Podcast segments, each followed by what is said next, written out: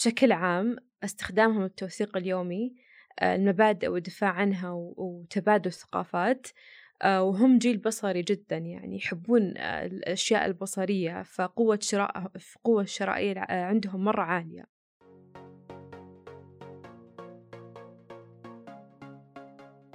من الأهم التسويق أو المنتج؟ وهل سلوكنا في التسوق تغير؟ وليش الذكاء الاصطناعي هو مستقبل التسويق؟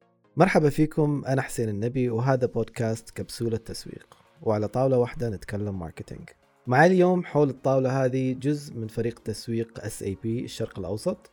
معي شروق زهرة ريم وعبر الزوم من البحرين معي أشواق. كيف حالكم؟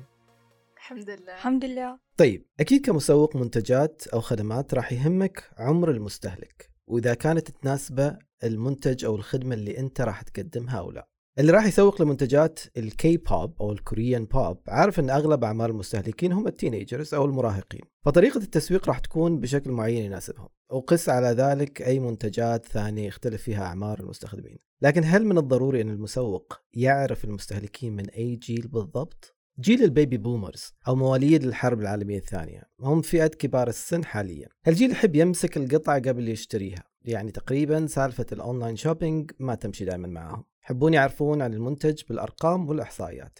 يعني ترسل لهم عينات تجربة ويلا يمشي معاهم ويشترون. بعدها يجي جيل إكس وهالجيل يمثل نسبة كبيرة بيننا. اللي يميزهم إنهم جيل قوي وصامد. يعني أسسوا حياتهم وبعضهم فتح بيوت بدون التكنولوجيا الحالية اللي سهلت على الكثير. تواجدهم حاليا أكثر شيء على اليوتيوب والفيسبوك. غالبا بحثهم يكون عن كيف يتعلمون الشغلة اللي يحتاجونها لأن عندهم فلسفة تقول ليش أوظف شخص وأدفع له وأنا أقدر أتعلم وأسوي هالشغلة بنفسي؟ Basically it's a surviving generation. يشدهم كل شيء إعلانات تقليدية وإعلانات رقمية. لكن يهمهم الوضوح. اقنعني إن منتجك يساعدني لا تحسسني إن إعلانك وتسويقك بس عشان تزيد المبيعات. يعجبهم نظام بطاقات جمع المكافآت وبطاقات الولاء والامتياز. دايم هالجيل يوصفونهم بالجيل المتوازن بين جيل الألفية وجيل زد. هنا نوصل للجيل اللي بعده جيل الألفية. هالجيل يهتم بشيء واحد تعليقات العملاء والمراجعات والآراء. كل ما كنت تسوق لآراء عملائك فأنت قاعد تكسب ثقة نسبة أكبر من جيل الألفية. نجي الآن لجيل Z وتكلمنا عنهم في الحلقة الأولى بشوية تفصيل مع منصات ال social media الحديثة. بس ما أتوقع أني أقدر أوفيهم حقهم أكثر منهم. ومع أن معانا هنا ريم من هذا الجيل. خليني أسألك يا ريم ظهرت لغة خاصة إذا نقدر نسميها أو مصطلحات معينة على ال social media مع جيل Z. كيف تتوقع تكيفت العلامات التجارية في ال social media مع هذه المصطلحات؟ أول شيء آه، عشان نفهم ليش هذه الثقافة أو ثقافة يعني الجيل ال Z مرة أثرت بالعلامات التجارية والتسويق. يعني مواليد الجيل Z هم مواليد 96 2010 هم جيل ما قد جرب يكون بعالم خالي من التكنولوجيا والتقنيات آه، فطريقتهم بالتعامل مع التكنولوجيا مرة متسمة بالحب حب التميز والاختلاف لأن حتى طريقة توجههم وتعبيرهم عن ذاتهم آه، تتسم نفسها بالاختلاف. وأحس نقدر نلاحظ حتى أنهم من أكثر الأجيال اطلاع وإلمام عن العالم اللي حولهم. فممكن طريقة تعبيرهم آه، أو تعبير واحدة تكون بالثقافة الأمريكية أو الكورية أو بلغة مختلفة تلقاها آه، متداولة بينهم وممكن تلقى مكانها بينهم من ناحية التعبير. يعني مثلا كلمة صنعت يومي تلقاها متداولة جدا بين المراهقين مع أنها لغويا باللغة العربية ما لها معنى لكنها مشتقة من you made my day آه، الجملة الإنجليزية فصارت شيء عادي على المسمع. بس بقسم التغيرات اللي أثروا فيها جيل على التسويق بشكل عام استخدامهم التوثيق اليومي آه، المبادئ والدفاع عنها وتبادل الثقافات آه، وهم جيل بصري جدا يعني يحبون آه، الأشياء البصرية فقوة شراء قوة الشرائية عندهم مرة عالية. وأحس شيء لازم نلاحظه بالتصرفات حقتهم إنهم يبغون تحكي لهم قصة تقدر تلمسهم وتحسسهم إن هذه علامة تجارية ممكن تضيف لاختلافهم وشخصيتهم ككل. يعني الشركات تطبيق تيك توك ما توريك المنتج شو مميزاته وسلبياته لكنها آه، توريك كيف المنتج قاعد يصنع يعني على سبيل المثال إذا العلامة التجارية تكون مطعم يقدم وجبات سريعة فيديو تحضير الأكل وكيف يتم صنع المنتج آه، يكسب مشاهدات تفاعل أكثر من غيره ليش؟ لأنه يحكي قصة ويحس الشخص إن هذا منتج قريب وغير متكلف وغير مصطنع. بعد في مثال ثاني ماكدونالدز بالوجبات اللي تكون فترة محدودة بالتعاون مع فنانين معينين اللي لهم تأثيرهم الخاص على الجيل زد زي ترافيس سكوت وفرقة بي تي اس الكورية. فكرة التعاون نفسه إن الفنان نفسه هو اللي يختار لك إيش دايم ياخذ من ماكدونالدز.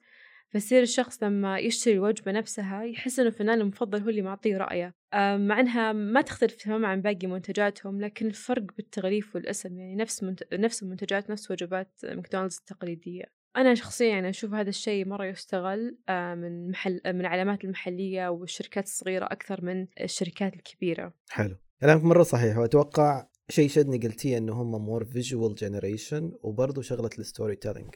لأن أتوقع ال storytelling تخلي العلامة التجارية أقرب لأي جيل خاصة جيل ال generation Z. آه بحيث تكون من من ضمن الأشياء اللي متعارفة بينهم از طب حلو. طب وأنا أعرف برضو إن كل الأجيال صارت تتوجه للعالم الرقمي مش فقط جيل Z. مع تغير سلوك المستهلكين طبعا واستخدامهم العالي للعالم الرقمي أعتقد أن العلامات التجارية انجبرت على تواجدها في العالم عشان تكون قريبة من المستهلكين. تحت فكرة محتوى العلامة التجارية أو ال branded content واللي منه جت فكرة التسويق بالمحتوى.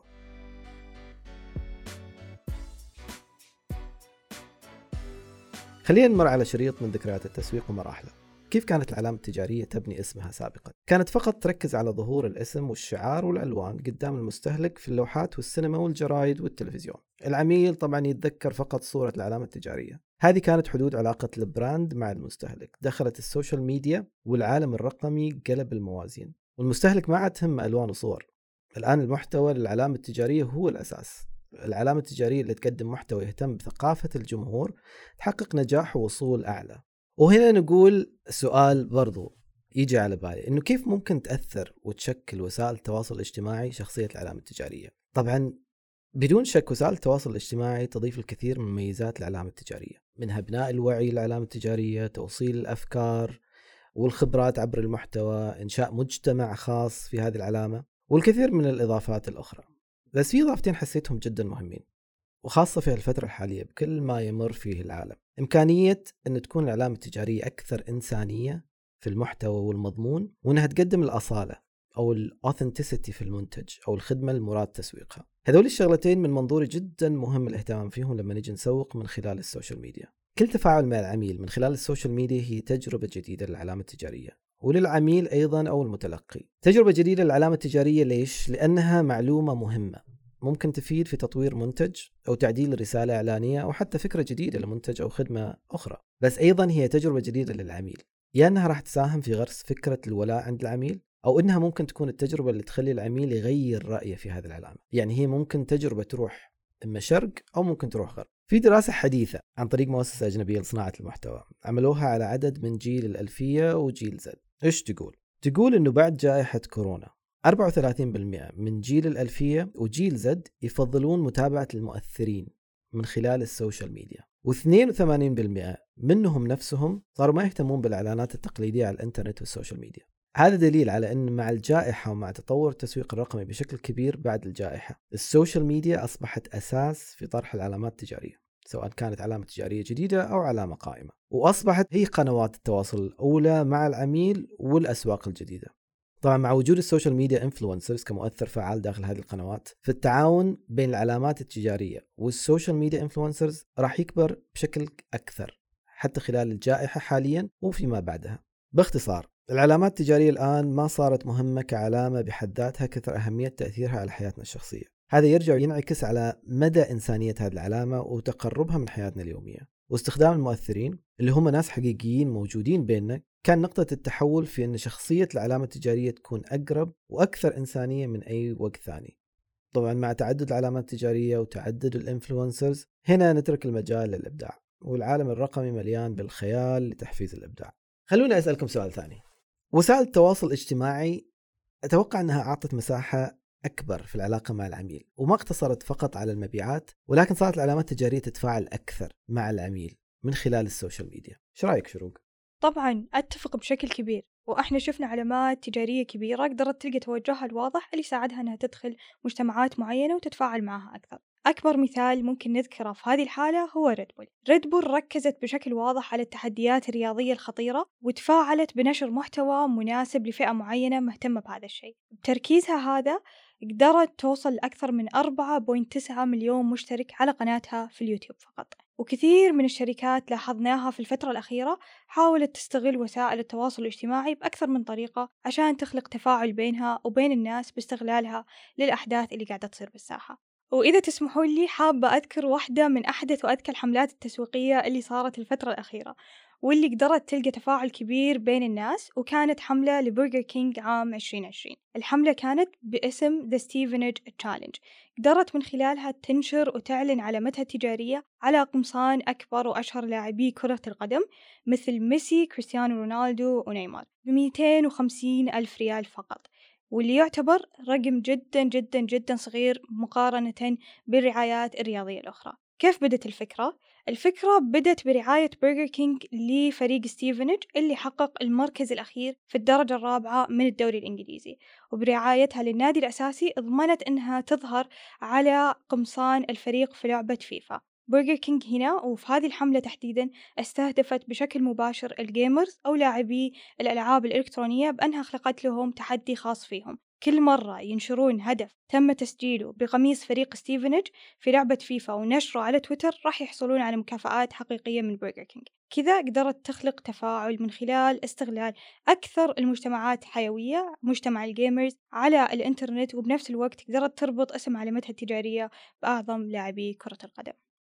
حلو. وأنا أتوقع بما أنه ذكرتي مثال برجر كينج أنا أمانة أنا أعشق برجر كينج وإعلاناتهم اللي يسوونها. ودائما تشوف إن هم يخلقون تفاعل مع مع العميل directly بس دائما أتساءل إنه ليه برجر كينج ليش مش ماكدونالد يعني ليه التواصل هذا مع العميل قاعد ينخلق أكثر مع برجر كينج مع ماكدونالد قاعد توصل إعلانات مرة ممتازة بس ما حسيت فيها التفاعل كثر ما موجود مع برجر كينج أنا بالنسبة لي أتوقع الموضوع يعتمد على شخصية ال brand وشخصية العلامة التجارية.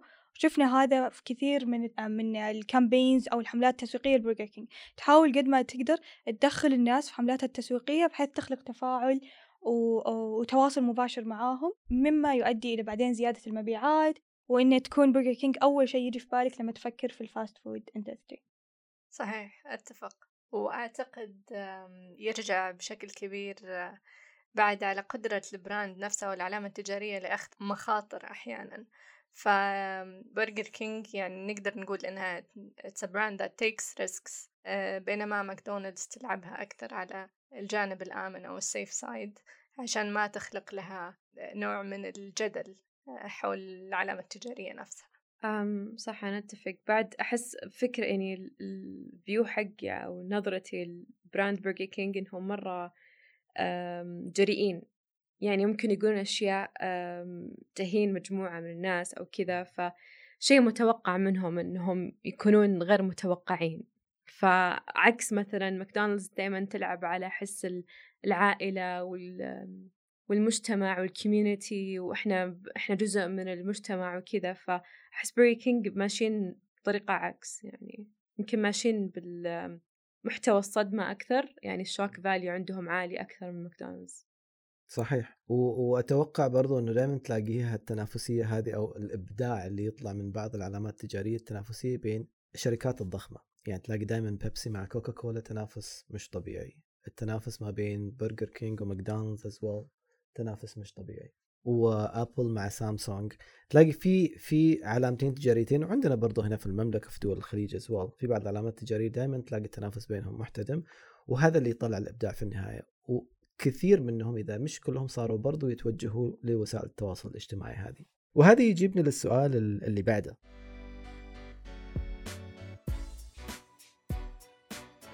ودنا نجاوب عليه بطريقة آه، من خبراتنا برضو. إنه إيش هو أثر التواصل أو السوشيال ميديا على ال generations اللي ذكرناهم وعلى المجتمعات بشكل آه، بشكل عام؟ إيش واق إيش رأيك؟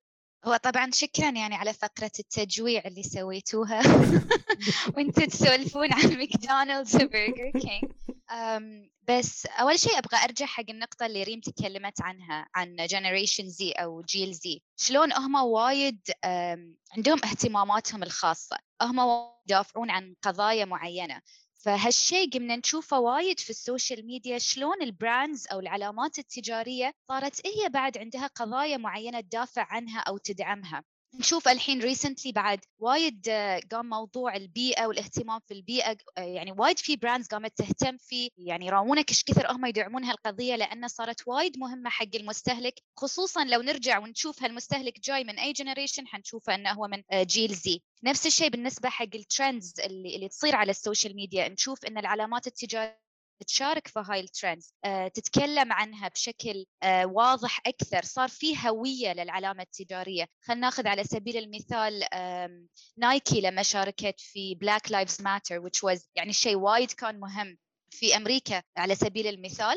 نشوف شلون ال brand ما كان عندها مشكلة إن هي تدعم هالقضية أو تتكلم عنها. يمكن في السابق ما كنا نشوف هاي الشيء. العلامة التجارية يمكن ما لها توجه معين أو صوت معين بس هالشيء قمنا نشوفه وايد مع السوشيال ميديا خصوصا لو بنربطه مع آه، نقطة ريم وشلون إن هالشيء يأثر وايد على آه، جيل Z وحتى على النقطة اللي أنت ذكرتها which is إن العلامة يكون تكون فيها أصالة أو authenticity أو إن عامل إنساني نقول أنسنة إن تحس إن ال brand you can relate to it. تقدر تقدر ترتبط فيها تحس إنها تمثلك آه، بطريقة أو بأخرى. بعد حابة أتكلم عنها آه، إن شلون ال social media أو التأثير يكون سلاح ذو حدين. It can be positive it can be negative. ممكن يكون شيء إيجابي أو سلبي. ليش؟ لأن أنا كعميل أقدر أعطي رأيي الحين at the spot هالدقيقة أفتح ال social media أقول لك رأيي عن المنتج. وايد ناس يقدرون يشوفونه آه، في نفس اللحظة. It can be ممكن يكون تعليقي شيء إيجابي وهالشيء يشوفونه عملاء okay أنا بعد أبغى أجرب أو أشوف شنو سالفة هاي المنتج أو يمكن يكون تعليق سلبي. اجين آه، وايد ناس بيشوفونه بيقول لك آه okay لا شكله المنتج مو okay أو مو تمام. بس هني في نقطة وايد يعني أحب أقولها وانوه عليها مثل ما يقولون إنه واحدة من الأساسيات بالنسبة حق إدارة حساب لل social media بالنسبة حق علامة تجارية هو ابدا لا تمحي comment أو تعليق سلبي. بالعكس هذه فرصة تسويقية. آه، أنت تقدر من خلالها تحتوي هاي ال comment أو هاي التعليق السلبي تقدر تكسب العميل. بالعكس تقدر تحوله إلى حتى يعني branding campaign آه، بطريقة أنت وذكاء التعامل مع هذا ال comment السلبي. فإحنا دائما نقول يعني بالعكس لا تمسح شيء لا تمحي شيء خليه واستفيد منه. هذه تعتبر فرصة تسويقية. جميل الكلام اللي قلتيه اشواق وأتوقع بخصوص ال comments ات السلبية وما أدري إذا تتفقوا معي برضو وتكلمنا فيها أتوقع سابقا. إنه فعلا مثل ما قلت أشواق إنه وسائل التواصل الاجتماعي صارت صارت أكبر من مجرد تسويق صارت تغير آه، بعض المعتقدات والثقافات وحتى أحيانا في في المداخلات السياسية حتى صارت ال social media لها لها influence آه، بس الشيء اللي تكلمنا فيه سابقا بما أني قلت التعليقات السلبية. كنا نتكلم مرة عن التسويق السلبي وكيف ممكن إنه يعمل بروباغندا لل brand ويكون أحيانا متعمد إنه يطلع شيء إعلان سلبي وذر في ال social media ولا خارجا وتحس إنه هذا الإعلان captures ال attention تبع ال audience ويعمل ضجة ترتد على العلامة التجارية هذه وتنعرف العلامة التجارية هذه. هل فعلا في شركات تستخدم التسويق السلبي علشان توصل لشريحة أكبر؟ وهل التسويق السلبي يفيد العلامة التجارية أكثر ولا يضرها؟ حوارنا مسترسل ومستمر معاكم. اسمعونا في الجزء الثاني من هذه الحلقة الأسبوع القادم بإذن الله. أنا حسين النبي وهذا بودكاست كبسولة تسويق. في أمان الله.